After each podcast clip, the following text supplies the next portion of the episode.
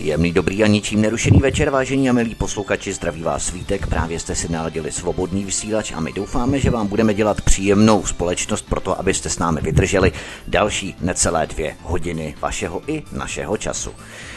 Energetický regulační úřad je často přehlíženým úřadem, jehož vliv na běžný chod našeho života nepovažujeme za příliš zasahující. Opak je však pravdou. ERU je velmi mocným úřadem, který má vliv na miliardové peněžní toky v souvislosti s energiemi, ale má také moc snížit rapidní růst cen energií, které nám citelně zasahuje do našich peněženek. Jenomže tento vliv nevyužívá zdaleka v takovém rozsahu, jak by mohla.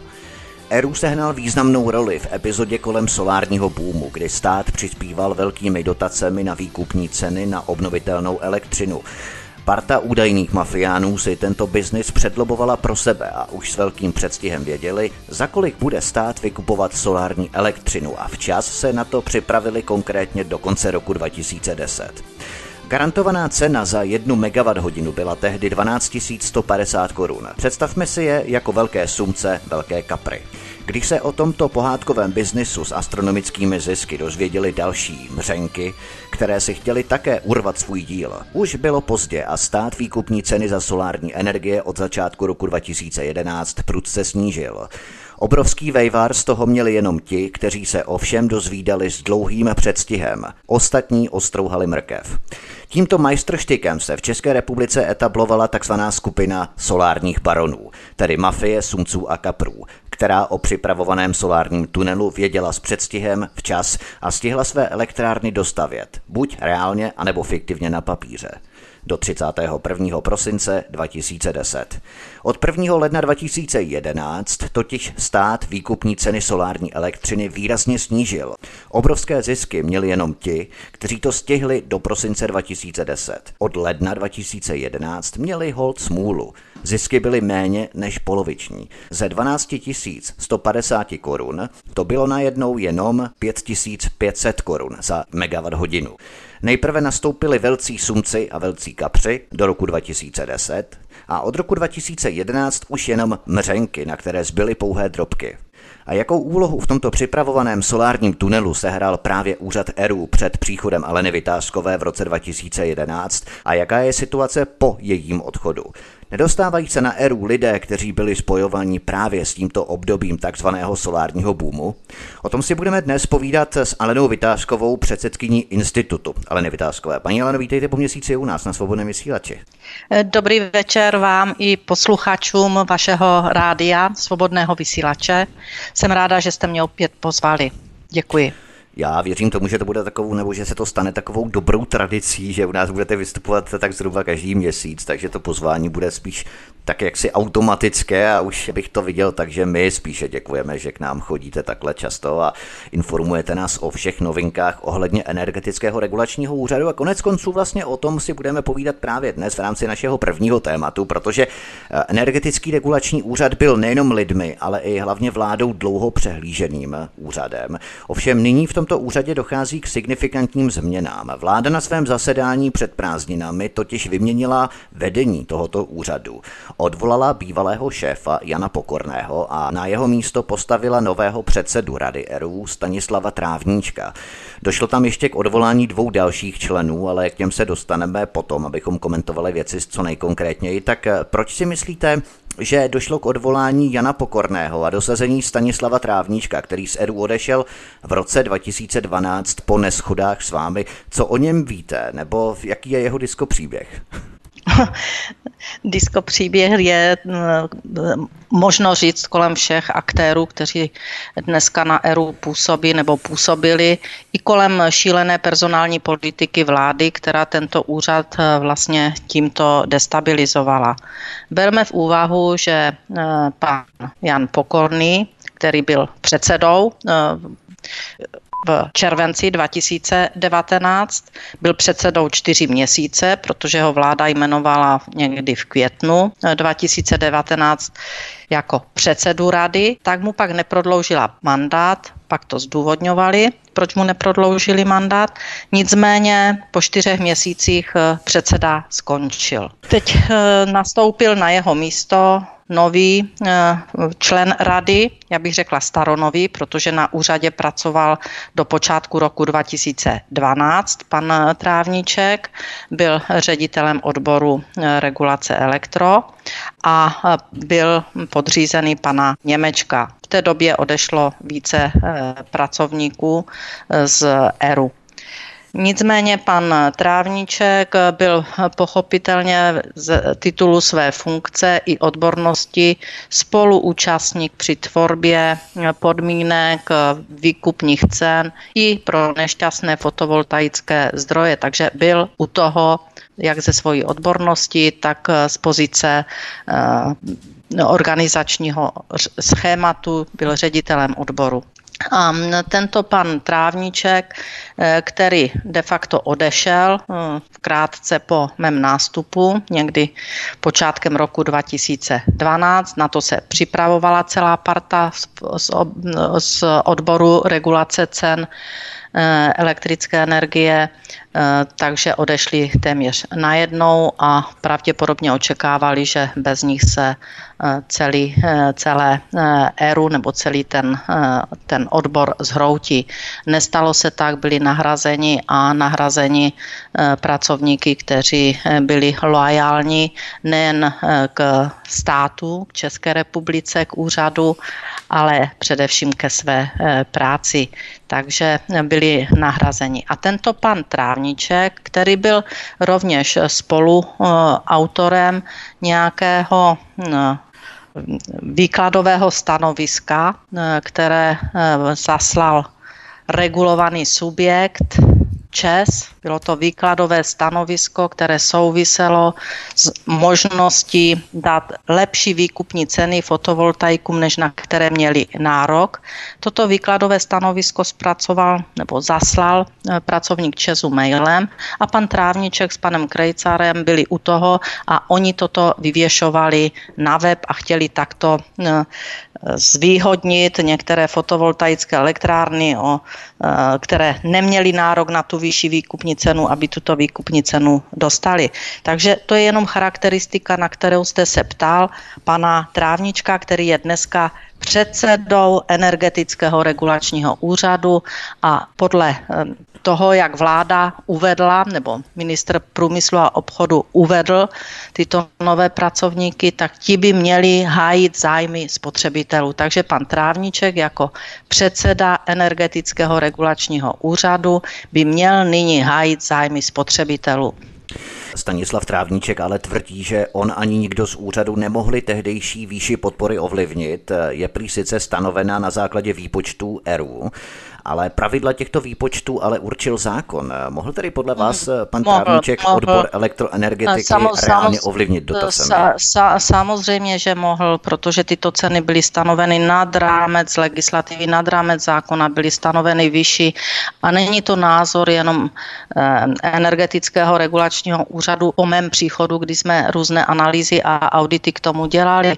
Toto stanovisko, že ty ceny jsou stanoveny vyšší, měl i senátor Čunek, který na to to podával trestní oznámení.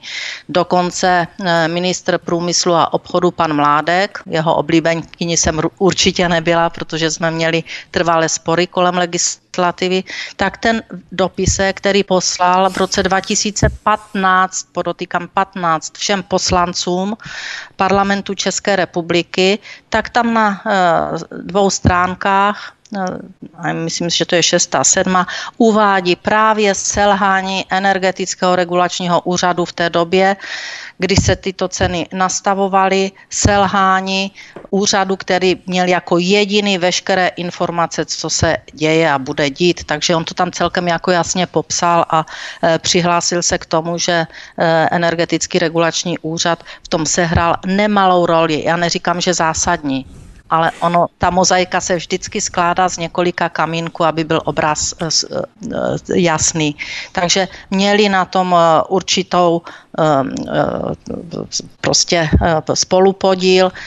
Samozřejmě, že zákonodárci, když dělají zákony a, a vyhláš a podzákonné normy pak dělal regulátor, včetně cenových rozhodnutí, tak nemůže být zodpovědný jenom regulátor. To nejde. To samozřejmě, že ne. Ty zákony udělali zákonodárci a neudělali je pro lidi, ale pro tuneláře a šmejdy. To si musíme dneska přiznat.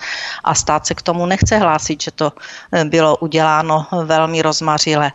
Nicméně pan Trávniček u toho byl, tu cenu byl u těch výpočtů a eh, co je nejhorší, že se snažili výkladovým stanoviskem k cenovému rozhodnutí, které vydává energetický regulační úřad, ten výklad jim poslal regulovaný subjekt ku svému prospěchu, tak se snažili změnit tuto legislativu.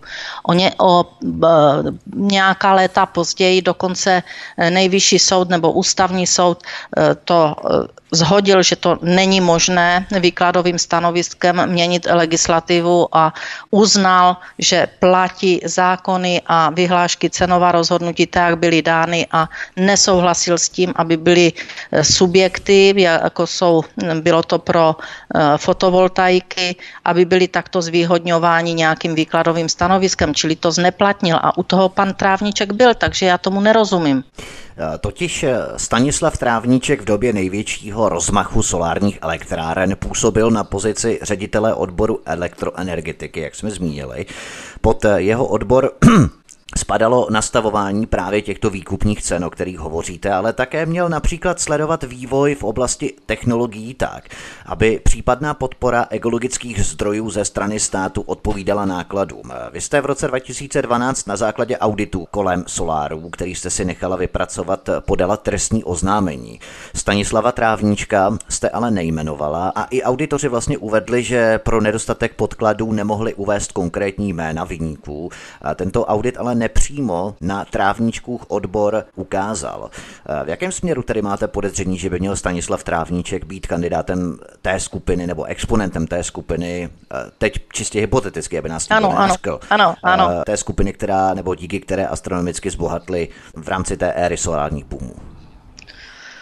Tak podívejte, já bych eh, panu Trávničkovi rozhodně nechtěla ubližovat nějakým svým názorem. Eh, nicméně se stále držím toho, že ceny byly nastaveny velkoryse, dokonce nejvyšší Kontrolní úřad to rovněž takto potvrdil. E, není to už záležitost ani moje, ani e, jako bývalé předsedkyně energetického regulačního úřadu, abych skutečně ukázala na vyníka, protože e, těch vyníků byla určitě celá řada, kteří měli zájem na tom, aby tyto výkupní ceny byly takto velkorysé. Já mohu jen konstatovat, že výkladové stanovisko, které mělo ještě víc zvýhodnit oproti legislativě eh, solární, eh, majitele solárních elektráren těch velkých parků, u tohoto výkladového stanoviska byl pan Trávníček, byl pan Krejcar, byl pan Panák a toto výkladové stanovisko jim pod, zpracoval a zaslal Čes, pracovník Česu mailem. Takže Aha. k tomu už není třeba co dodat.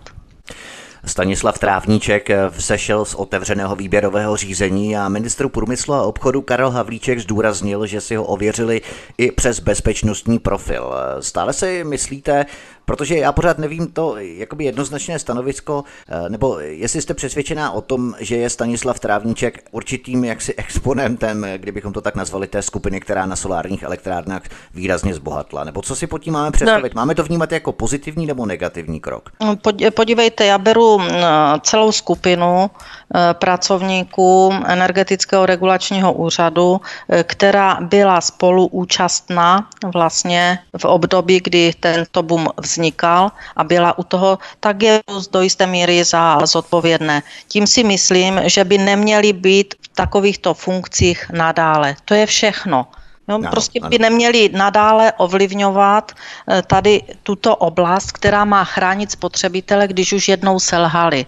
Prostě když jednou selhali, no tak a jdou pracovat jinam, protože na to nemají možná, hm, já nevím, hm, morálně nebo intelektem, já nevím čím, aby skutečně chránili zájmy té mlčící většiny těch spotřebitelů, kteři, kteří nemají jinou možnost, aby byli ochráněni než to, že tu je nějaká instituce, která je placena z veřejných financí, což je energetický regulační úřad a že ti lidé tam skutečně dělají to, co mají dělat. To znamená, že chrání jejich zájmy a vytvářejí rovné podmínky pro všechny účastníky trhu. Pochopitelně je, že je velmi jednoduché se přiklonit k těm bohatým, k těm silným a pak ta mlčící většina má čím dál vyšší účty a dostává se možná do, v krátké budoucnosti do energetické chudoby. Že to je jednodušší, je, není to e, statečné, je to podlé, ale je to jednodušší život, protože e, na mlčící většina proti vám tolik nepůjde jako ti, kterým šlapnete na, kuři, no. na kuři oko. Protože mlčící většina nemá ty prostředky, právníky, advokáty, které by hnala do toho boje, zatímco ano. ti bohatí takové mají. E, ano. Nicméně v roce 2000 2017, tedy po vašem odchodu, se stal členem vedení ERU někdejší trávníčkův kolega Rostislav Krejcar, kterého jste tu zmínila, ano. kterému skončí mandát mimochodem v červenci 2020, to znamená příští rok. Ten od vás dostal v roce 2012 výpověď za hrubé porušení pracovní kázně. Tedy v roce 2017 Rostislav Krejcar z doby solárního boomu, aktuálně Stanislav Trávníček z doby solárního boomu. Jaké z toho pro vás plynou souvislosti, nebo jaký si děláte závěr? Jsou do éru dosazování lidé, kteří stáli u nastavování těch výkupních cen solárních eh, energií pro ano, slunce a, a kapry. no, to jste řekl hezky, ale e, samozřejmě já jsem o tom e, naprosto přesvědčena a sděluji to jak na svém blogu, dávám informace do médií, tak dokonce dávám tyto informace jak premiérovi Sobotkovi v té době, kdy jmenovali Krejcara, tak nyní premiérovi Babišovi, ministrům upozorňuji je na to, ale jak vidíte, nic se neděje, naopak se úřad posiluje znovu a znovu o, lidi, kteří byli na těch pozicích a ten zájem, ten zájem musí být jednoznačný, je zatím nějaký záměr a ten záměr není ochrana spotřebitelů, protože to by tam ty lidi nemohli dávat. Možná bychom si teď mohli lehce zaspekulovat, jaký ten záměr může ve skutečnosti být, protože my jsme už se toho tady částečně dotkli v našich minulých pořadech. Myslíte, že se připravuje opět další obrovský tunel, tentokrát s biometanem, který se vám podařilo zastavit v roce 2013, takže do ERU jsou nominovaní lidé, kteří mohou vystupovat vstřícně, řekněme, ve směru kloby skupin majících zájem na další verzi solárního boomu, tentokrát biometanového boomu. Tak samozřejmě, že e, to evokuje tento názor. Já jsem o tom dokonce přesvědčená, že e, to je tento záměr. Já už jsem v loňském roce na to upozorňovala, dokonce v médiích, jenomže ten zájem není to řešit, naopak je třeba posílit tuto oblast. Takže vidíte, že dneska energetický regulační úřad je de facto mm, nefunkční, když to vezmu úplně mm, do detailu. Za dva roky, podotýkám za dva roky, se tam změnili nebo vyměnili čtyři předsedové a to ještě prosím půl roku téměř nebyl byl ten úřad bez předsedy. Takže tu má někdo zájem na té destabilizaci. Ten někdo není hmm. obyčejný spotřebitel. Ten spotřebitel chce, aby ty ceny byly přijatelné, aby nesnižovaly jeho životní úroveň, aby byly eh, dostupné pro občany, aby byly, aby byly bezpečné dodávky. To chce spotřebitel a ten energetický regulační úřad mu to má zajistit. A místo toho, aby byl skutečně eh, silný, aby dokázal na tom složitém energetickém trhu obstát, tak je neustále rozstřílen. Ale tímto způsobem, že tam dávám lidi, kteří už se ukázali, že takovou věc, jako je solární boom, umí zvládnout levou rukou, jo, protože ji zvládli, že budeme platit na podporu obnovitelných zdrojů eh, téměř bilion korun. Bilion korun. Ano. Na miliarda miliard. Ano, ať si, ať si jako, ať si, ať, si, ať si to lidé dokážou představit. Jsou to šílené peníze a teď se to bude znovu navyšovat. Biometan je ve hře, on se tak trošinku jako schovával. Nikdo se nepřišel pochválit s tím, že podívejte, tak konečně se nám daří znovu vytáhnout biometan, sotva jsme vypakovali vytázkovou. Jo, takže, takže ano, je to kolem biometanu, budou to další podpory, budou to Eh, se stále ne, nedošlo k vyčíslení překompenzace u soláru, eh, čeká se, až uplynou nějaké lhuty, aby se nemuselo pravděpodobně nic eh, vracet. Ano, ano, ano. Takže, takže to je pořád hra, já tomu říkám na chodí pešek okolo.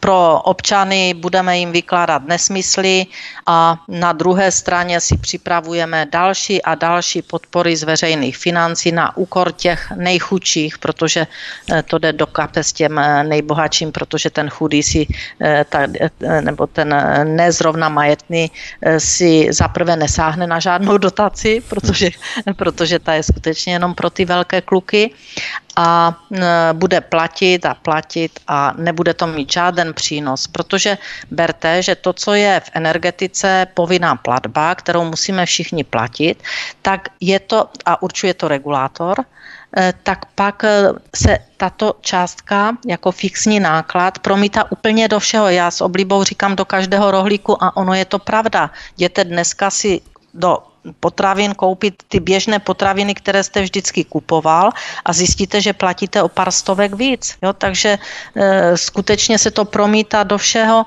a e, pokud stát má zájem o destabilizaci úřadu, má zájem na tom, aby ten úřad, aby se tam dostali zase lidé ti, kteří způsobili vlastně to, že nebyl ochráněn dostatečně spotřebitel, že nebyly, nebyly vytvořené rovné podmínky na energetickém trhu, že v tom sehrál eh, negativní roli a on ty lidi tam dává zpět, no tak se musí každý podivovat. Pan Trávníček, tak pan ministr Havlíček zdůrazňoval, že vzešel z, veřejn, z výběrového řízení, eh, pak zdůrazňoval, že přichází z poradenské firmy Ernst Young, takže k tomu si musíme asi něco říct, aby diváci věděli víc, než je jenom, nebo diváci posluchači věděli ano. více, než jim pan ministr sdělil.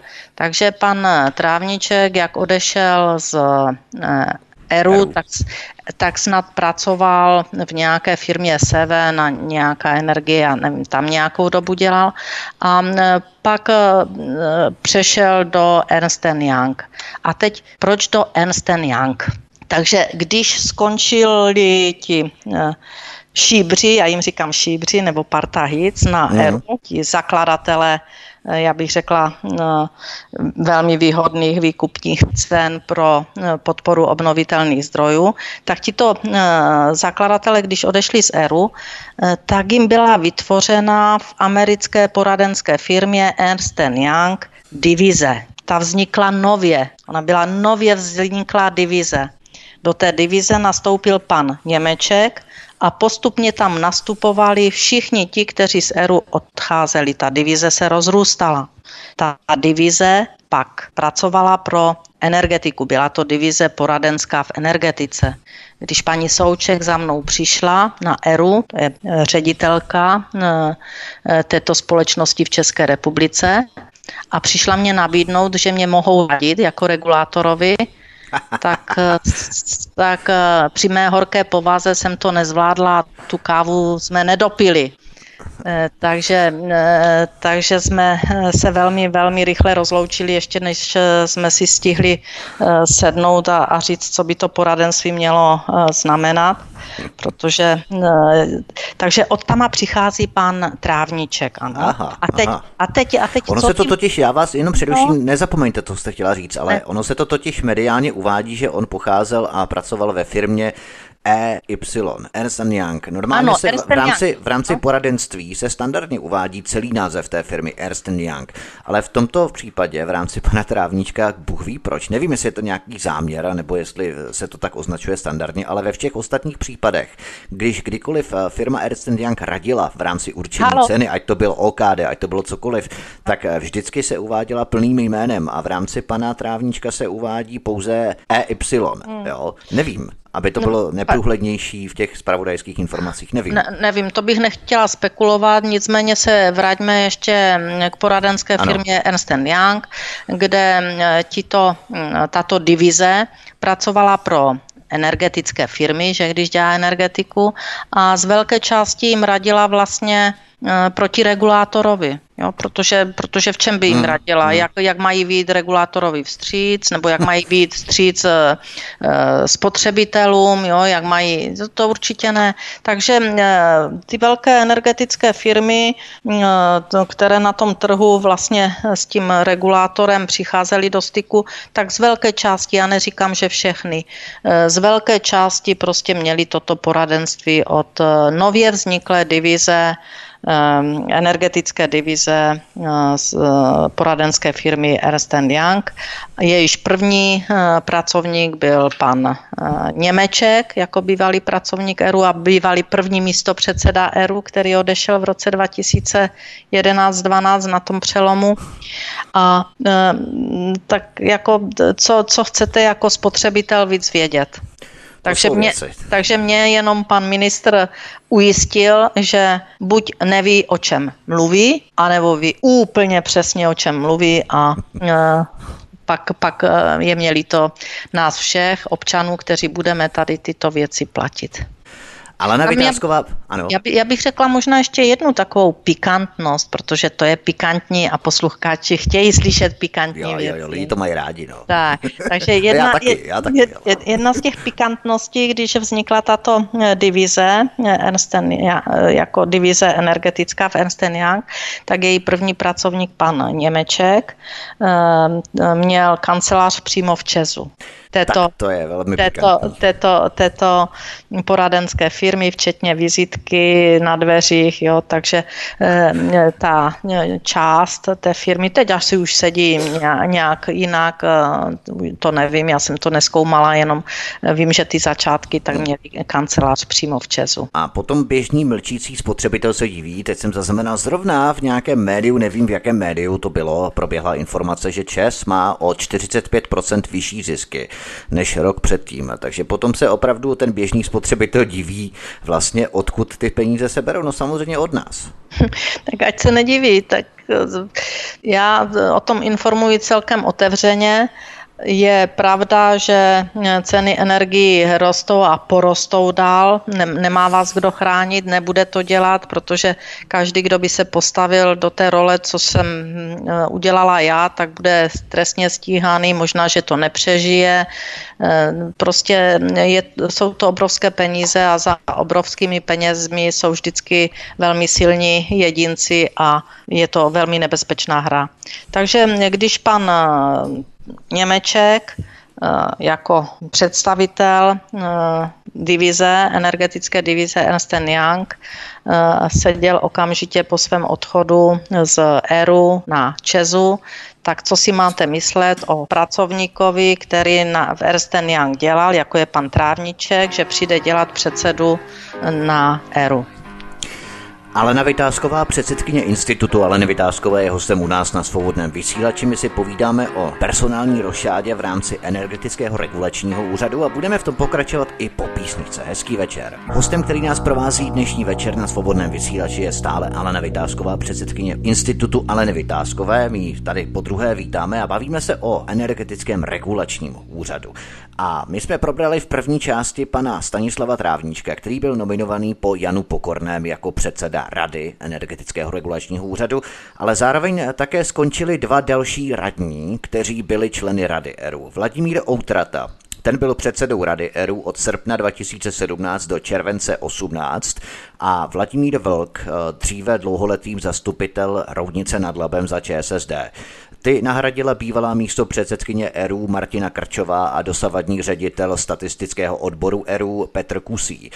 Zajímavé je v této souvislosti prohlášení ministra průmyslu a obchodu Karla Havlíčka, podle kterého zjistili bezpečnostní složky, že jak Jan Pokorný, tak pánové Vladimír Vlka Vladimír Outrata systematicky jednali prý v souladu se zájmy regulovaných subjektů, čili logicky v neprospěch nás spotřebitelů.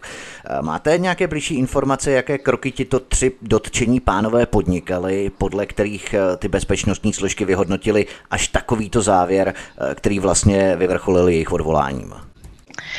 Ehm, podívejte, toto obvinění je zvlášť závažné a to hned z několika pohledů.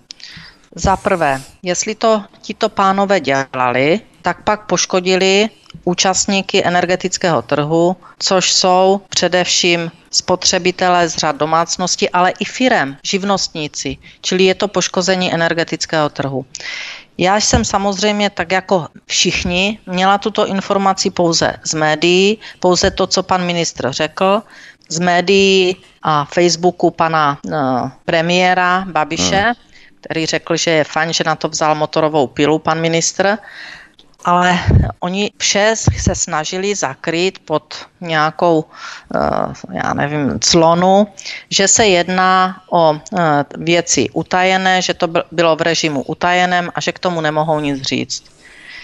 Vzhledem k tomu, že jsem naprosto přesvědčena, že to není pravda, že veřejnost musí vědět, co se stalo na energetickém trhu, tak jsem udělala několik kroků a já výjmenuji ty první. Takže ano. jsem napsala eh, požadavek na premiéra, na vládu eh, podle zákona 106 z roku 1999 o volném přístupu, o svobodném přístupu k informacím a žádala jsem eh, vládu, aby mě sdělili, kterých regulovaných subjektů nebo firm, které ERU zvýhodňoval, se to týká, že to je zásadní věc. Tyto firmy se totiž zúčastnily toho, že poškozovali energetický trh. Pak jsem chtěla v jakém rozsahu došlo k poškození spotřebitelů, zákazníků, no, čili občanů, eh, firem, eh, spotřebitelů, živnostníků, prostě všech těch účastníků energetického trhu, ale možná i firem, které na úkor těch, co byly zvýhodněny, byly znevýhodněny. Takže v jakém rozsahu došlo k tomu? Pak eh, jsem chtěla vědět, kdy a jak budou poškozeni spotřebitelé a diskriminováni účastníci energetického trhu očkodnění, protože to není možné jako říct, my jsme vás poškodili, ale nazdar, my tu vyhodíme dva lidi a, a jede se dál, to není pravda, tak to nejde. A pak jsem samozřejmě chtěla vědět, jest, kdy a kým a na koho bylo podáno trestní oznámení v této souvislosti, protože to je e, do jisté míry, tak to bylo popisováno teda v médiích, ty důvody, e, tak je to e, pravděpodobně trestný čin, kterého se mohli dopustit tady tito aktéři. Takže dopis nebo ten požadavek byl zaslán, dostala jsem odpověď. Eh, v té odpovědi eh, mě vláda sděluje, že podle 106 oni nemohou mě žádné informace dát, protože oni nespadají do toho režimu, eh, že to je ministr, to je za prvé ministr průmyslu a obchodu, takže mě to vysvětlili hezky a dali k tomu přílohy, že jednali na základě eh, přílo, podně, eh, podkladu, které předložilo vládě Ministerstvo průmyslu a obchodu a to je pan ministr Havlíče. Takže mě odpověděli v termínu hezky, slušně. Celou informaci budu dávat na web Institutu Aleny Vytázkové, tak, aby si to mohli všichni občané přečíst. Vzhledem tomu, že jsem nečekala, až mě vláda odpoví, ale ve stejný den, někdy začátkem srpna, jsem poslala dotaz podle 106 na pana ministra Havlíčka a chtěla jsem vědět jenom jednu věc. Jmenovitě uvést, které regulované subjekty, případně firmy, systematicky ovlivňovaly regulátora ve svůj prospěch a prosazovali skrze členy rady své zájmy na energetickém trhu a chtěla jsem k tomu, aby uvedli celý název těchto firm, IČO i DIČO, protože eh, je to záležitost, se kterou budeme dál pracovat. Tito eh, vlastně účastníci poškození energetického trhu museli mít z toho prospěch, nezákonný prospěch, dělali s regulátorem nezákonné věci. Takže to jsme chtěli po ministru průmyslu a obchodu. Samozřejmě nám také odpověděl ve lhůtě s tím, že požádalo ministerstvo o prodloužení lhůty na odpověď podle zákona 106 eh, z roku 1999 o svobodném přístupu k informacím. Takže tyto kroky jsme udělali jako první, protože musí nám být jasno, jakým způsobem, do jaké míry a co bude budeme podnikat dál.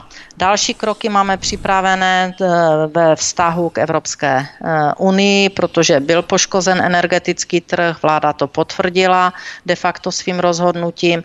Budeme informovat, že došlo k poškození spotřebitelů na energetickém trhu. Eh, budeme informovat, že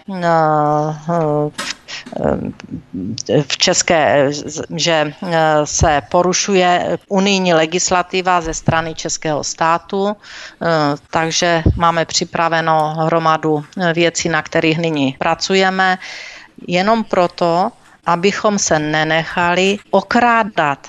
Okrádat jako spotřebitelé, a to dokonce legálně, že vláda to jako řekne, jo, no, hmm. byli ukradeni, no tak nazdar, my jsme tam dali lidi do rady, kteří vás okradli. No tak, ale to tak nejde, milá vládo, milí státe, ono to nejde se pořád anonymně schovávat a dívat se na to, jak tu buď se lže, nebo se krade a občané ty to zaplať a hotovo. Takže ne.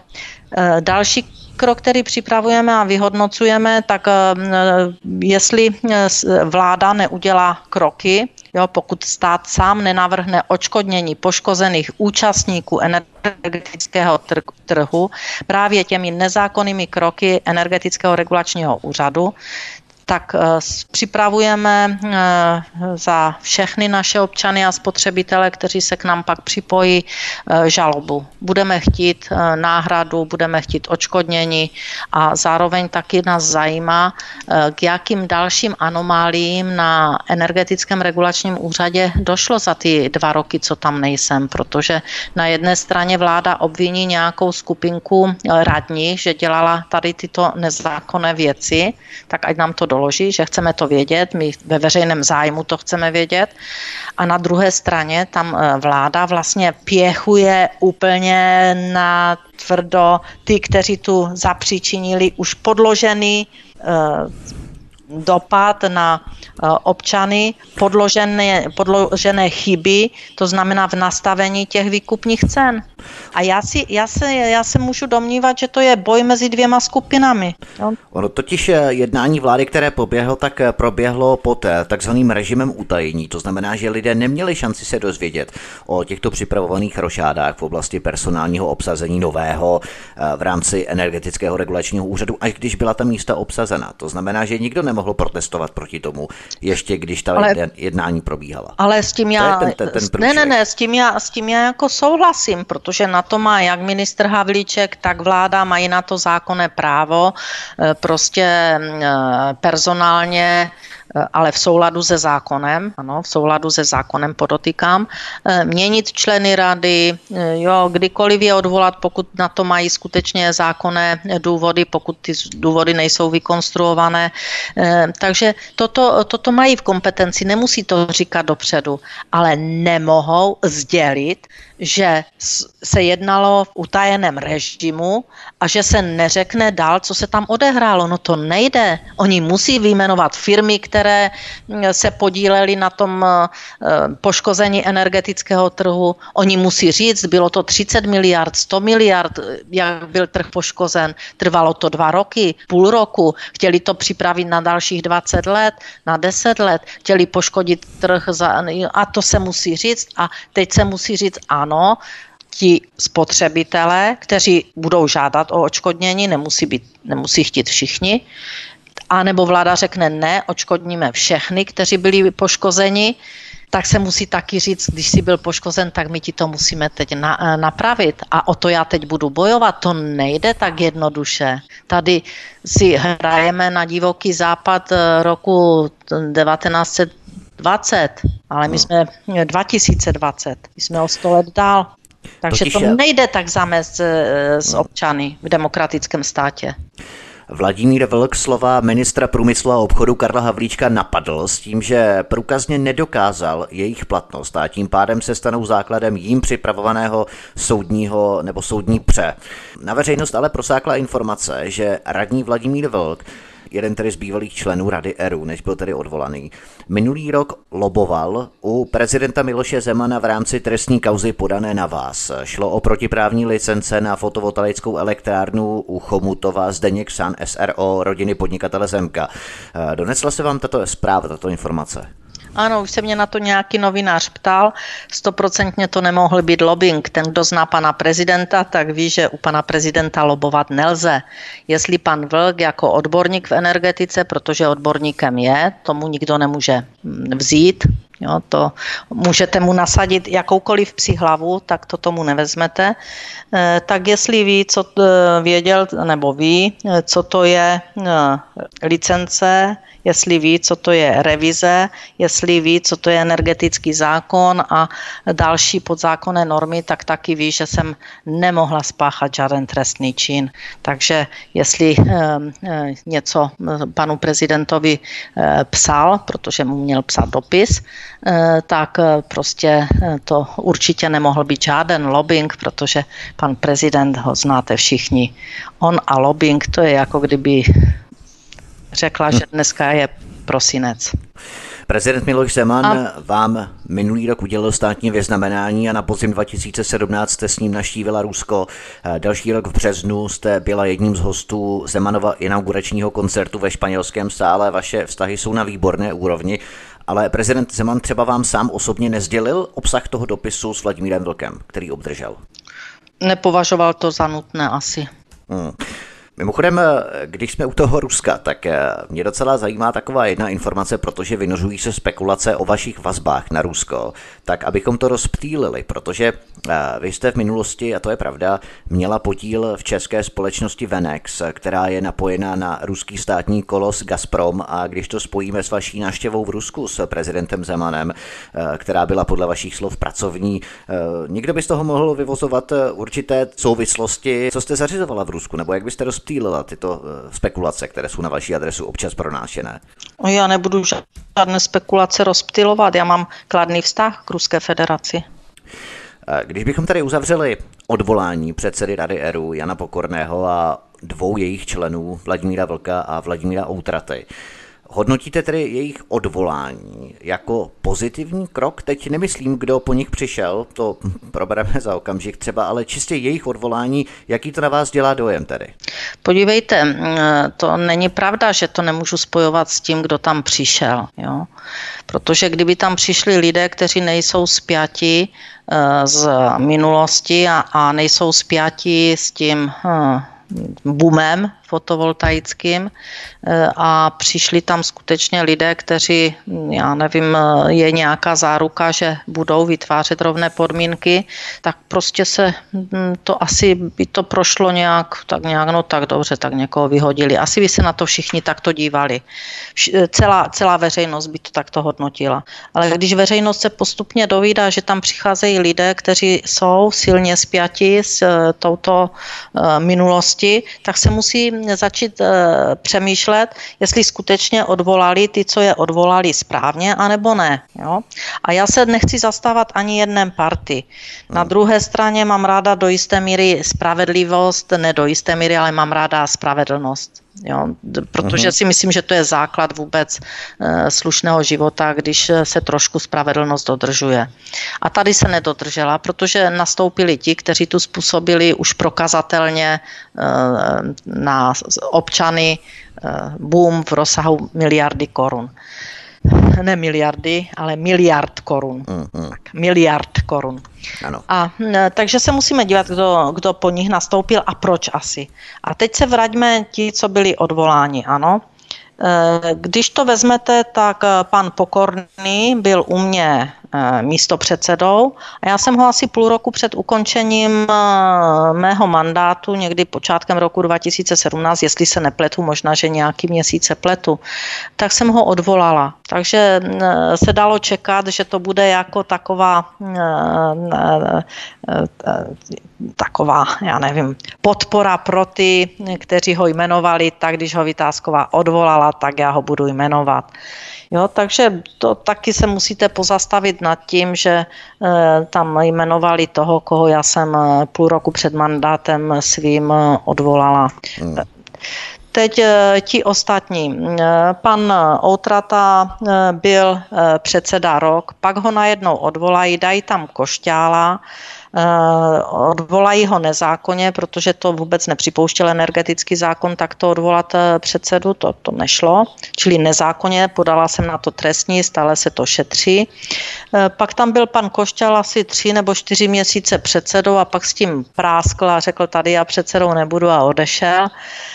Pak tam nikdo nebyl předsedou, což zákon rovněž nedovoluje, aby byl úřad bez předsedy rady. Eh, po eh, nějakých těch čtyřech nebo kolika měsících tam, eh, nebo pěti, tam předsedu najmenovali na čtyři měsíce, aby ho pak úplně vyhodili. No jaká je to personální politika? A teď, my jsme připravili jako celý úřad, nejenom Vytázková, celý mhm. úřad jsme připravili, když jsem končila, rozsáhlý předávací detailní protokol protože jsem zvykla z biznisu, že když se funkce opouští, tak se předávají rozsáhlé protokoly předávací za každou oblast. Takže jsem e, připravila skutečně velmi podrobný se, se, s lidmi, kteří zůstávali na úřadě, ne, že jsme si to připravili, ti, co odchází, hodili bombu a odešli. Se všemi řediteli, prostě detailní. A dopadlo to tak, že když jsem ho připravovala, tak jsem měla místo předsedu Outratu ještě na úřadě. Eh, jedno, jednoho z místo předsedů byl Outrata, který tam pak zůstával a stal se předsedou té rady.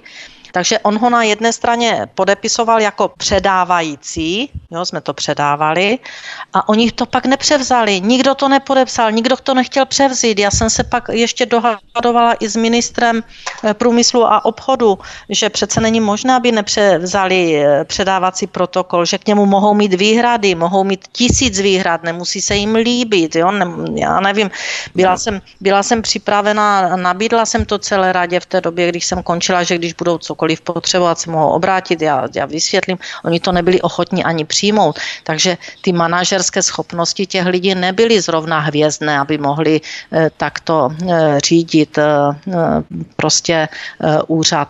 Takže to je jenom takové postesknutí k tomu, že jestli má, jste měl dojem, že se zastávám těch, co je teď vyhodili, ne, já mám ráda spravedlnost. A jestli ti chlapi nic neudělali, a je to jenom vymýšlená kamufláž, tak pak je to stejný průšvih, jako když něco udělali a tím pádem poškodili trh, protože obojí má neskutečný dopad. Když něco provedli, poškodili trh, vláda se k tomu přiznala, pan ministr taky, udělali změny, sice tam dali něco, co, co tu způsobilo tu šílenost s fotovoltaikama, ale tady tyto aktéry dali pryč, Dobře, teď eh, uhradí škody, které vznikly eh, spotřebitelům, čili každému z nás, i tomu, co svítí tou jednou žárovkou, i těm firmám, i těm živnostníkům prostě tu škodu nahradí, která tu vznikla a jede se dál. V případě, že ale nebudou důkazy na to, že skutečně poškodili e, trh, že skutečně udělali tyto e, kroky, o kterých se teď do jisté míry spekuluje, protože to bylo do jisté míry v takových náznacích. Ale já věřím, že brzy budeme znát pravdu, protože já o to žádám a zveřejňuji to, aby všichni občané věděli, co se tam odehrálo. Takže v případě, že to uh, není pravda, a nebude se to umět podložit, tak pak je to hrubý zásah, politický zásah do nezávislé činnosti nebo do činnosti nezávislého úřadu, jako je energetický regulační úřad. A to bude mít katastrofální dopady z Bruselu, protože to je jeden, jedno ze základních porušení unijních pravidel, zásah, eh, politický zásah na mm. energetický trh. Takže mm. obojí je špatně. No a teď uvidíme, jakou cestou se to bude ubírat, eh, protože eh, ta pravda se musí podložit. Obojí je špatně, obojí je špatně pro českého spotřebitele, protože jedině on je poškozen a ve velkém, když se dějí takové věci. Ale musí se to vyčistit, mě, musí se napravit celá situace, musí se vzít k zodpovědnosti ti, eh, kteří to způsobili, ale do jisté míry jsou to ti, kteří tam jmenovali ty lidi. Když je jmenovali, já jsem upozorňovala písemně, nejenom někde u kafička v kavárně. Já jsem napsala dopisy představitelům vlády a ministerstev. Já jsem upozorňovala všechny ministry průmyslu a obchodu, že je tam problém. Písemně. A výsledek je to, že se nám zvyšuje cena energii, že se nám zvyšují životní potřeby, že se dostáváme do spirály inflace a energetické chudoby. Povídáme si s Alenou Vytázkovou, předsedkyní Institutu Aleny Vytázkové. Písnička je na cestě od mikrofonu a zdraví vítek. Vy posloucháte stále svobodný vysílač CS. Příjemný poslech. Alena Vytázková, předsedkyně Institutu Aleny Vytázkové, je stále hostem u nás na svobodném vysílači od mikrofonu a zdraví vítek. Po písničce jsme tu opět zpátky a pokračujeme dále. Totiž ministr průmyslu a obchodu Karel Havlíček dodal, že pro lepší fungování Rady ERU připravilo ministerstvo novelu energetického zákona. A to kvůli nejednoznačně stanoveným pravomocím a kompetencím členů a předsedy Rady ERU. Nově se plánuje prý posílení práv a kompetencí předsedy ERU, který bude současně fungovat jako generální ředitel, bude tedy řídit úřad a radu a jednat jménem úřadu. A rada bude nadále schvalovat všechny klíčové dokumenty a materiály a bude fungovat na podobném principu prý jako Český telekomunikační úřad. Jak se stavíte k takovým změnám a posílení v podstatě úlohy ERU? Myslíte si, že se to odrazí v nějaké efektivnější regulaci cen energií? Tak podívejte, když se eh, vrátíme zpátky do roku 2015, kdy se tento paskvil, kterému se říká eh, energetický zákon, eh, vytvářel jako novela, tak jsem měla nehorázné spory jak s gestorem eh, tohoto zákona, to bylo Ministerstvo průmyslu a obchodu, pan Mládek, tak jsem měla nehorázné spory s, eh, dokonce i eh, s vládou, protože jsem upozorňovala poslance, senátory, měla jsem diskuze v, v parlamentních, v klubech u parlamentních stran a došlo to tak daleko a upozorňovala jsem, že to nebude funkční, funkční že to ne, nemůže fungovat, že tam jsou tyto a tyto nedostatky. Nabi, navrhovala jsem, abychom šli modelem obdobným, jako má Slovensko, protože tam eh, ta eh, je eh, regulační rada, se tomu říká, a ta má dohled právě schvaluje, má vyjmenované v zákoně, co schvaluje a jinak je úřad řízen tak, byl doposud řízen jenom mnou a místo předsedy, tak nad tím byla ta regulační rada. Takže jsem navrhovala, ať udělají model, kdy to bude fungovat. Ne, všichni se eh, vysmívali, potřebovali asi model, aby to nefungovalo. Došlo to dokonce tak daleko, že v té době tam byla strana Úsvit a poslanci Úsvitu, eh, já nevím, jestli jediní, pochopili, eh, jaký je to problém s, s tou novelou energetického zákona a žádali, abych vystoupila před hlasováním o schválení tohoto zákona eh, v parlamentu. Já jsem byla připravená všem poslancům v parlamentu vysvětlit, kde je ten problém, kde je ten zakopaný pes, že tam do konce rok a půl má být úřad bez jakéhokoliv řízení. Takže toto jsem měla připraveno no a paní, poslan, páni, páni poslankyně a páni poslanci neodsouhlasili, abych vystoupila před eh, parlamentem, ale byli tak hodní, že udělali přestávku a ve vedlejším sálku mohli přijít poslanci se mě zeptat a vyslechnout eh, můj názor na eh, tento energetický zákon, který jsem považovala za paskvil, který bude v neprospěch společnosti v, proti veřejnému zájmu. Na tu, Kolik jich přišlo? Kolik jich přišlo? Při, přišli, přišli všichni poslanci Úsvitu a já nevím, oni už byli, jestli byli ještě společně nebo rozděleni, ale prostě tady tato skupina hmm. přišla e, poslanců a jeden jediný poslanec za eh, ODS. A hmm. jinak nepřišel nikdo. Takže ten zájem skutečně nebyl. Vysvětlovala jsem to pak v nějakém energetickém výboru v Senátu, kdy jsem upozorňovala na eh, tu, na tu novelu energetického zákona, že má zásadní chyby.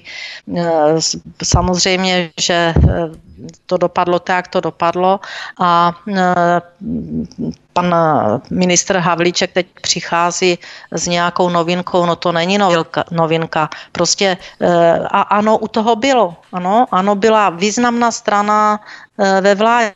To, že to sociální takto nechtěli, tomu celkem rozumím, protože neměli zájem, aby úřad ERU fungoval. To bylo asi očividné. Ale... Sociální byla možná jednou z těch skupin, která vytvářela zákonné podmínky pro ty výkupní ceny energií, ne? Vlastně v roce byli, 2004 byli, byli, byli, byli velmi, eh, byli, byli samozřejmě vždycky u toho, to bez diskuze, ale ten návrh na tu radu, nebo to prosazování té rady a nefunkční rady, tak to vzešlo eh, z pera eh, pana poslance Urbana, protože ten jako uh-huh mě v té době dával i nějaké eh, lukrativní nabídky, že když schválím biometan, tak on eh, se postará, aby nebyla rada na ERU, takže já jsem biometan neschválila, jak všichni občané vědí. Prostě jsem nepřipustila, abychom ze svých kapes platili byť by korunu, takže jsme se zasadili jako regulátor, že ten biometan podporu nedostal. A zasadili jsme se taky o to, aby byl změněn zákon a podpora pro obnovitelné zdroje byla zastavena o čtyři roky dřív, než to původně bylo nastaveno. Takže e, původně bylo nastaveno, že v roce 2018 by měla být zastavena podpora pro nové zdroje a e, já jsem prosadila, aby ten zákon byl zkrácen a byla zastavena už v roce 2014, o čtyři roky dřív. Víte, kolik miliard by to bylo navíc za ty čtyři roky? Takže takže eh, samozřejmě ten paskvil, energetický zákon, v tom roce 2015 prošel a dneska budou napravovat a eh, tvářit se, že napravují nebo že vymýšlejí něco nového. No prostě nevymýšlejí nového. To bylo jasně nastaveno tak, aby to nefungovalo a dneska vidíme, že to nefunguje. A poškozen je kdo? Daňový poplatník. Jako vždycky, jako vždycky to tak bývá. Každopádně eh, to jsme vyřešili věci ohledně energetického regulačního úřadu. My samozřejmě tyto záležitosti na svobodné vysílači vaším prostřednictvím budeme sledovat a když tak uděláme i další speciální pořad na tohle téma. Nicméně poodstupme od toho trošku dál a pojďme se věnovat, pojďme se podívat na vývoj další kauzy kolem obžaloby, podle které jste měla zneužít vaší pravomoc a porušit povinnost při správě cizího majetku, když jste si přizvala k právnické administraci a agendě v roce 2015 ještě jako předsedkyně Rady ERU doktorku Renatu Veseckou, která prý není z branže. Této kauze jsme se obšírně věnovali v jednom z našich minulých pořadů, nicméně proběhlo druhé stání v hlavě, protože pražský tuším vrchní soud to vrátil zpět hlavě k dopracování pro nedostatek důkazů Jaká je vlastně aktuálně eh, situace kolem této žaloby? Tak aktuální situace je, že bylo 12. a 13. srpna eh, hlavní líčení v hlavě. Eh, byli přizváni svědci oba dva dny svědci byli vyslýcháni eh, u, hm, jako soudci, soudcem a eh, bude pokračovat někdy v polovině října eh, dalším hlavním líčením, vyslechem dalších svědků. Takže tento monster proces už spolikal podstatně víc než v té době plat paní Vesecké, který je považován za škodu, kterou jsem způsobila hmm. a nicméně pokračuje dál.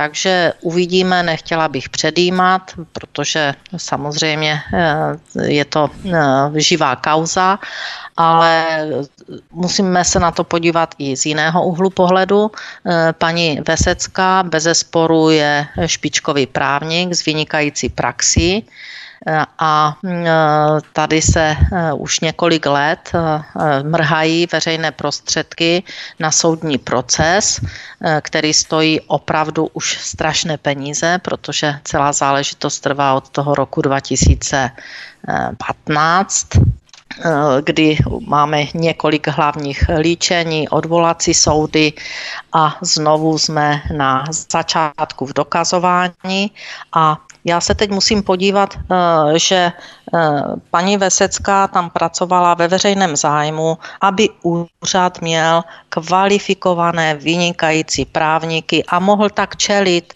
všemu, co se na něj řítilo, ať už to byly průšvihy od roku 2010, které byly způsobeny mými předchůdci, že to byl dopad solárního Eh, jak trestní, tak správní žaloby hromady soudu. Tak pak další eh, sporná řízení, eh, správní řízení, prostě celá škála právních úkonů, které se na úřadě nastavovaly a které na úřadě probíhaly, tak paní Vesecká ze svojí znalosti, zkušenosti a skutečně erudovanosti byla obrovskou posilou a bylo to ve veřejném zájmu. A mě by teď, a mě by teď a mě by teď zajímalo, ano, slyšíme se? Ano? Ano, slyšíme, mě se tady jenom vytrhli, vytrhli ano, sluchátka, a, už, a už to je dobré? Tak, jo, už to je dobré. ano. Eh, a eh, mě by teď zajímalo, eh, jakým, v jakém veřejném zájmu je rozbití úřadu, je, že ceny byly stanoveny regulované ceny elektrické energie, že byly stanoveny vyšší, než eh, měly být, jak řekl sám regulátor. Jedna hmm. žaloba je u ústavního soudu. Eh, nyní se dovídáme, že eh, prostě se nahrávalo velkým subjektům, pravděpodobně ne v tisících, ale když se nahrává, tak tady se nahrává v miliardách. Poškozoval se trh.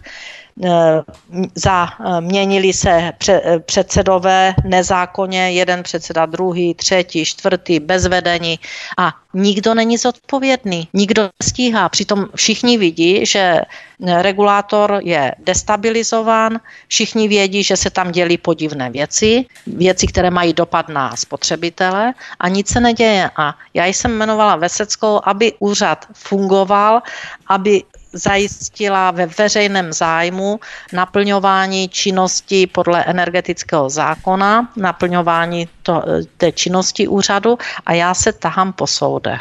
Takže to už přece, to už není normální. Možná v rámci toho důvodu, proč jste jmenovala nebo proč jste si přizvala k posílení úřadu zrovna doktorku Renatu Veseckou, totiž mafie nebo principy mafie fungují tak, že když nejsou schopni odstranit hlavu eh, úřadu, který jim brání v eh, profitu a v ziscích, což jste byla vy, bez pochyby, tak se snaží destabilizovat ten samotný úřad, to znamená všichni lidi kolem. A nebylo to tak, že vlastně vy jste neměla k dispozici právníky, kteří své práci rozuměli, kteří měli erudici, eh, prostě byli to nějací koncipienté nebo právníci, kteří zrovna vyšli z právnické fakulty a tak dále. Prostě neměla jste k dispozici díky státu, který vám nedodal potřebně kvalifikované právníky, tak jste prostě musela na vlastní pěst schánět kohokoliv, kdo je prostě dobrý ve své branži a dokáže tu svou práci zúročit a celkem intuitivně jste sáhla právě po doktorce Renatě Vesecké. Že prostě se snažili ten váš, váš úřad jaksi zlikvidovat lidmi kolem vás. To, eh, to, lze, to, lze to takto chápat, protože eh, já nevím, když odešli lidé nebo zaměstnanci ERU v tom počátku roku 2012 eh, z odboru regulací, tak se už hovořilo v, kula, v kuloárech, že musím hodit ručník do ringu a, a z úřadu vypadnout, což se nestalo. Jasně. Pochopitelně právníků je všeobecně nedostatek. Jo, pro, pro, myslím si, pro státní zprávu. Právníků kteří mají znalosti, dovednosti, kteří mají praxi, kteří, kteří umí manažersky řídit, tak ti nejsou, ti vám nepůjdou do té státní zprávy. A to, že se mně podařilo eh, do jisté míry přemluvit doktorku Veseckou, já jsem byla, na, já jsem byla šťastná, já jsem z toho měla tak obrovskou radost, protože jsem eh, měla pocit, že v této oblasti, eh, kdy ona zná to procesní právo, kdy zná ty, ty postupy, kdy bude umět na, nastavit na úřadě tento systém, protože protože manažersky byla zdatná, jako bývala nejvyšší státní zástupkyně, to bez sporu, eh, to, to nemůže nikdo vyvrátit. Je úspěšná advokátka, vyučuje právo na vysoké škole, čili osoba je judr, jo, není nějaký hmm. magistr. Ona byla eh, nejvyšší státní zástupkyně. Jo, nejvyšší státní, to aha, jasně, Jo, jo, jo, nejvyšší státní zástupkyně, čili něco jako Pavel Zeman. Hmm. No, takže mě chcete říct, že eh, ne, by nebyl schopen být místo místo předsedou na ERU Pavel Zeman? No asi, on, on, on asi ne, jo, protože já znám jeho dovednosti a znalosti, takže on asi by to nezvládl, ale to už je jiná takže když to posoudíte, tak Vesecká ano, vadila, vadila eh, určitým skupinám, vadila tomu, že eh, si úřad obsazují vysoce fundovanými kvalitními lidmi, to muselo vadit.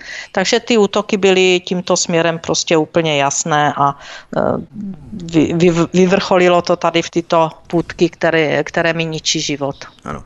Určité stopy můžeme najít právě v těch vašich knížkách, kde to velmi barvitě popisujete, jakým způsobem mafie se snaží, když už není schopná zlikvidovat hlavu toho úřadu, tak všichni lidi kolem vás, tak aby vlastně ten úřad byl ochromený a ano. aby vlastně vy jste ano, nemohla ano. se spolehat na všechny lidi kolem vás. To znamená podávání různých eh, trestních oznámení, výslechů, podání vysvětlení, ekonomická likvidace a tak dále. Prostě ti lidi znechutit natolik, aby buď oni sami podali výpověď, a nebo je, když už oni tak, jsou opravdu tak čestní, že nepodají, tak nějakým způsobem je zlikvidovat. Tak eh, tam to eh, skutečně zhruba mm, lze popsat, protože mm, někteří byli vyloženě záškodníci a, a tomu úřadu a veřejnému zájmu škodili, protože měli zájem jiný.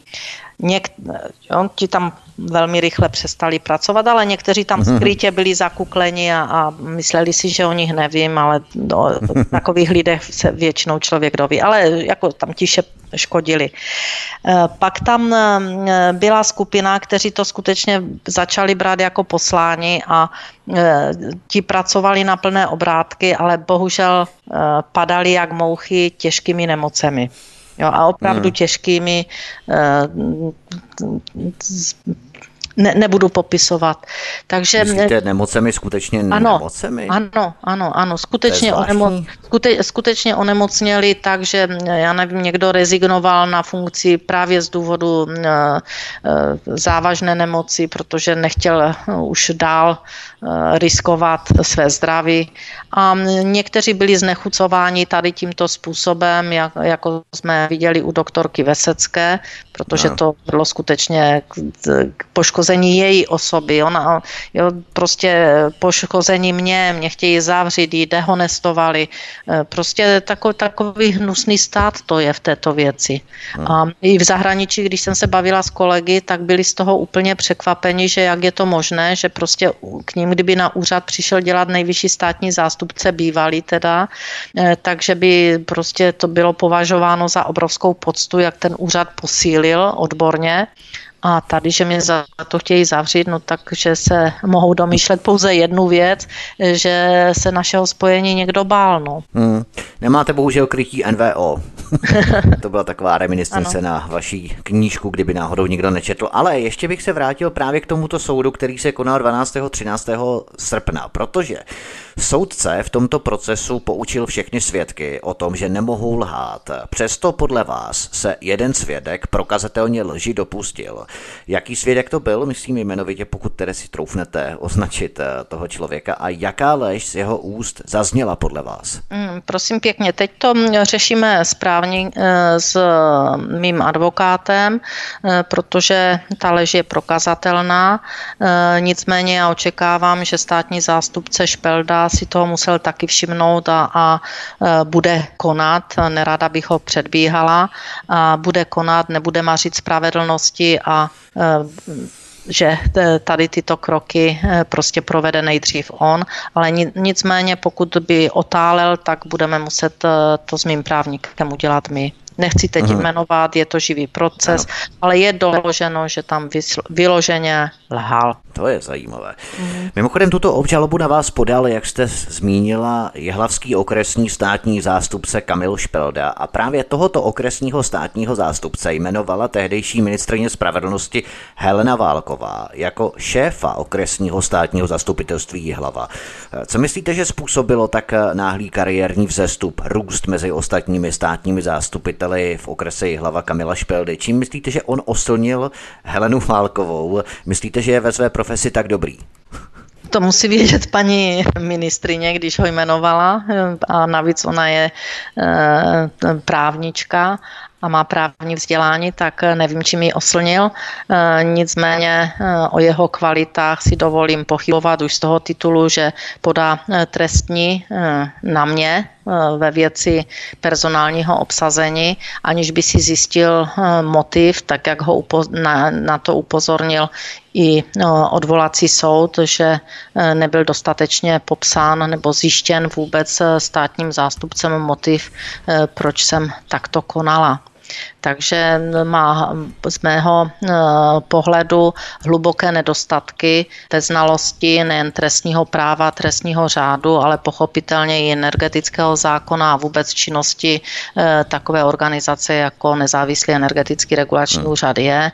Nemá znalosti, co tam všechno eh, probíhalo a jakým způsobem jsme museli činnost zajišťovat a podat trestní oznámení a de facto mi tím ničí život. Takže o jeho kvalifikací silně pochybuji, o jeho odborných dovednostech a možná, že by stálo za to, kdyby takový eh, státní zástupce byl třeba přeskoušen odborníky.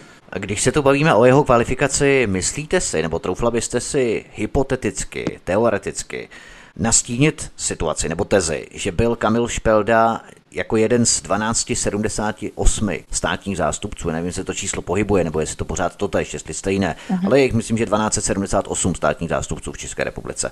Tak jeden z těchto 1278 státních zástupců, jestli byl zaúkolovaný kýmsi, protože proč zrovna jakýsi Kamil Špelda, který vlastně vůbec v energetice dříve nic nedělal, tak že se pouští do takovéhoto záhadného procesu. To možná, že, že chtěl ukázat, že o, umí, nicméně musíme vzít do souvislosti i další věci, že to trestní oznámení podával zaměstnanec Česu, který podal toto trestní oznámení na mě.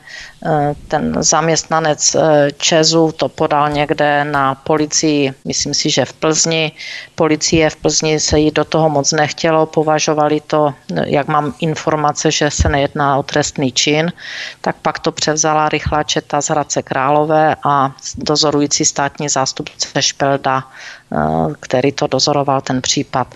Takže už i toto eh, ten zaměstnanec Česu se jmenoval nebo jmenuje eh, Pavel Prokeš, který podával no. to trestní oznámení. Já celkem... Víme něco o něm? Víme něco o něm? No. Proč to podával?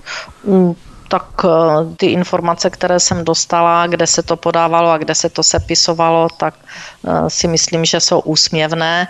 Eh, nicméně, jestli pan Pavel Prokeš je takový znalec energetického zákona a pochyboval tady o, o eh, tom, že nejvyš, bývalá nejvyšší státní zástupkyně Vesecka může vykonávat tuto funkci a podal to trestní, tak je to skutečně jenom jeho věc, že se takto dívá na na energetický zákon, ale hmm. pak eh, mě celkem zaráží, že si nevšímal, co se děje na Česu, co se děje tam eh, v jednotlivých eh, orgánech společnosti a že nepodával trestní oznámení tam, protože jestli měl záběr takový, tak si myslím, že měl vidět i ty nezákonnosti, které probíhaly v této společnosti a tam nemám o tom informaci, že by se někde angažoval. Takže je to určitě na zamyšlenou, jak byl motivován, že se zrovna zajímal o Vytázkovou a o to, že Vesecká by eh, měla na úřadě pracovat. Tak pojďme se podívat na poslední téma dnešního pořadu. Máme tady takové manko ještě z minula, takový trošku restík, který Ale. musíme napravit. Eh, pojďme se podívat na doznívající spor mezi prezidentem Milošem Zemanem a ČSSD, jmenovitě oranžovým náčelníkem Janem Hamáčkem, kterému se nepodařilo protlačit jakéhosi středoškoláka na post ministra kultury. A dokonce se hovořilo o Lubomíru Zaorálkovi, exministru zahraničí, a kovaného kádra, který měl po Antonínu Staňkovi na jeho sesli nastoupit nastoupit. Eh, my jsme se tu bavili o důležitých věcech, jako je cena energií, její růst. Díky tomu má ČES 45% vyšší zisky, za což jsme všichni velmi rádi a hodně to klukům přejeme, ať si užijou. Ale proč myslíte, že údajná socanská mafie neřeší tyto palčivé sociální otázky, které definují vlastně část názvu jejich partaje a místo toho zahlcují mediální prostor jakými si nesmysly v boji o politické trafiky a korita. Kdybychom tedy měli vlastně tuto kauzu ještě její dozvuky nějakým způsobem komentovat? Tak eh, to není otázka, to je de facto konstatování stavu. Někdo zametá nebo vytváří nějakou clonu, mlhavé, mlhu, eh, aby regulátor mohl Eh, prostě eh, tiše proplout s těma změnama a připravovat tam s velkou pravděpodobností eh, další lotroviny, protože jinak si to vysvětlit nemůžu, proč takto proběhlo výměna na energetickém regulačním úřadě. A tady ta kouřová clona, tady je ten ministr já nevím, kultury, jo, lidé se tím baví, jsou z toho rozpady koalice a už nikdy, když tam nebude šmarda, tak tam odcházím z vlády. Já jsem tenkrát říkala, že chvala Bohu, že odchází z vlády ten, který dostal eh, ani ne 7% od voličů, čili 93% eh, voličů, kteří byli u voleb, eh, sociány nevolilo, tak ať už jste vlády jdou, všem se uleví, protože to, co předvádí, tak už je skutečně hanebné. Takže na jedné straně tu dělají eh, tanečky kolem ministra kultury, ministra, který poukázal na zlodějny, tak vyhodí a dají tam ministra, který nemá vzdělání a to je v pořádku. Když to vezmete tu spojitou nádobu Vesecká, která má nejvyšší vzdělání a nejvyšší praxi, tak mě chtějí za to zavřít, že jsem že pracovala na úřadě a tady ministra dají dobře, je to politická funkce, ale to ještě nemusíme být v 50. letech, kdy byli do těchto funkcí dosázováni, já nevím, zasloužili stranici, kteří neměli ani základní vzdělání pořádně dokončené. No, víte, tak jakou jste udělala chybu, že jste si v roce 2015 místo paní Vesecké nepovolala třeba pana Šmardu. Měla byste to v pořádku teď. No to já si myslím, že určitě. Že to by bylo bez jakéhokoliv problému, že pan Šmarda by na funkci místo předsedy pro právní věci byl zcela určitě kompetentní a nikdo by neřekl ani půl slova. Určitě, určitě, samozřejmě. samozřejmě. Každopádně, co říci na závěr? Máme tu něco dopisy na vládu, kterým byste upozorňovali na nějaké palčivé tak. situace? Dobře, já to tak shrnu, ano. Uh-huh. Já vše to, co píšu na vládu nebo ministrům, tak zveřejňuji na svém webu a dávám veřejnosti na vědomí. Ano. To proběhlo i kolem bytů, ve kterých bydli byty pro sociálně potřebné, eh, ve kterých bydli eh, státní zástupci, takže to jsme řešili s paní Marí Benešovou. Budu teď dávat na věděla, občané vědí. Eh, další kroky, které děláme, tak vždy zveřejňuji i odpovědi a možná, že bude posluchače zajímat. Zahájili jsme uši nebo úzkou spolupráci s panem inženýrem Novotným a spojili jsme energii a vodu. Takže eh, pravda o vodě a já bych řekla, že to není pravda o energetice, ale boj za proti energetické chudobě, který vedu já, tak jsme uzavřeli dohodu o úzké spolupráci, vydali jsme tiskové prohlášení minulý týden a teď připravujeme další kroky, které budou souviset nejen s nejen s informacemi pro veřejnost, jak, je, jak jsou tyto eh, oblasti silně propojené a jaký mají katastrofální dopad na občany, na životní úroveň, na eh, to, abychom měli zajištěnou bezpečnost dodávek nejen vody, ale i elektrické energie, takže to bude taková osvěta, ale děláme i a připravujeme petice, eh, které chceme pak projednávat a chceme se zasadit o věci související právě s těmito zdroji, ale samozřejmě vymahatelnost práva a spravedlnosti, která je nad tím vším, protože to, kdyby u nás bylo a byla vymahatelnost práva a spravedlnosti, tak všechny ty podružné věci, jako je energetika a voda, by byly řešeny úplně jednoduše.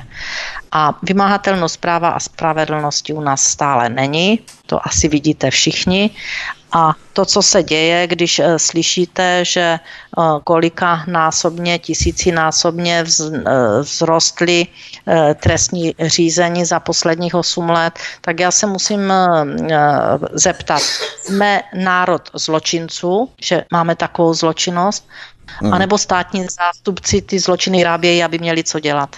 A aby eh, vyro, vyrobenými zločiny zabavo, zabavovali občany a ty skutečné zločiny mohly probíhat nerušeně, tiše a bez jakýchkoliv postihů.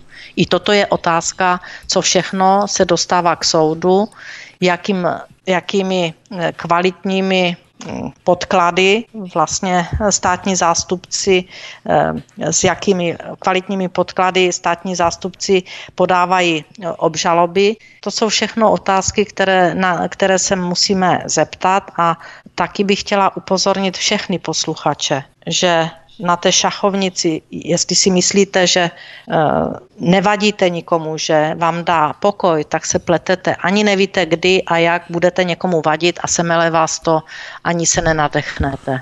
Úplně stejně jako ostatní, přesně ano. tak. To znamená, že musíme se zastat všech ostatních právě proto, aby když nás postihne tento systém, a tak už nebude nikdo, kdo by se nás zastal. To znamená, že my musíme také se zastat těch ostatních. Nicméně ještě s inženýrem Radkem Novotným, zakladatelem nadačního fondu Pravda o vodě, to jste mě velmi potěšila, protože my tady na svobodném vysílači děláme pravidelné pořady s Radkem Novotným ohledně pravdy o vodě, ohledně záležitostí, které se vody bezprostředně týkají i v rámci korporací, v rámci Veolie a nadnárodních korporací, které privatizují zisky z vody v České republice a ty pravidelné pořady prezentujeme budeme samozřejmě u nás na svobodném vysílači, takže to jsem velmi rád, že s tím jste navázali úzkou spolupráci a jsem velmi potěšen právě, protože tak.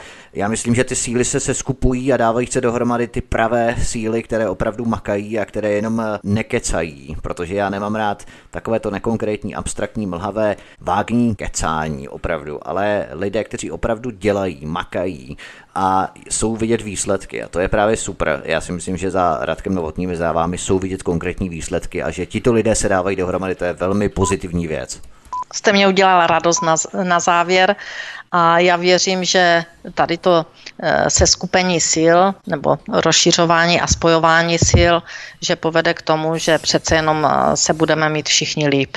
A nebudeme, se muset, a nebudeme se muset bát toho, eh, že vás obviní, aniž byste cokoliv udělal.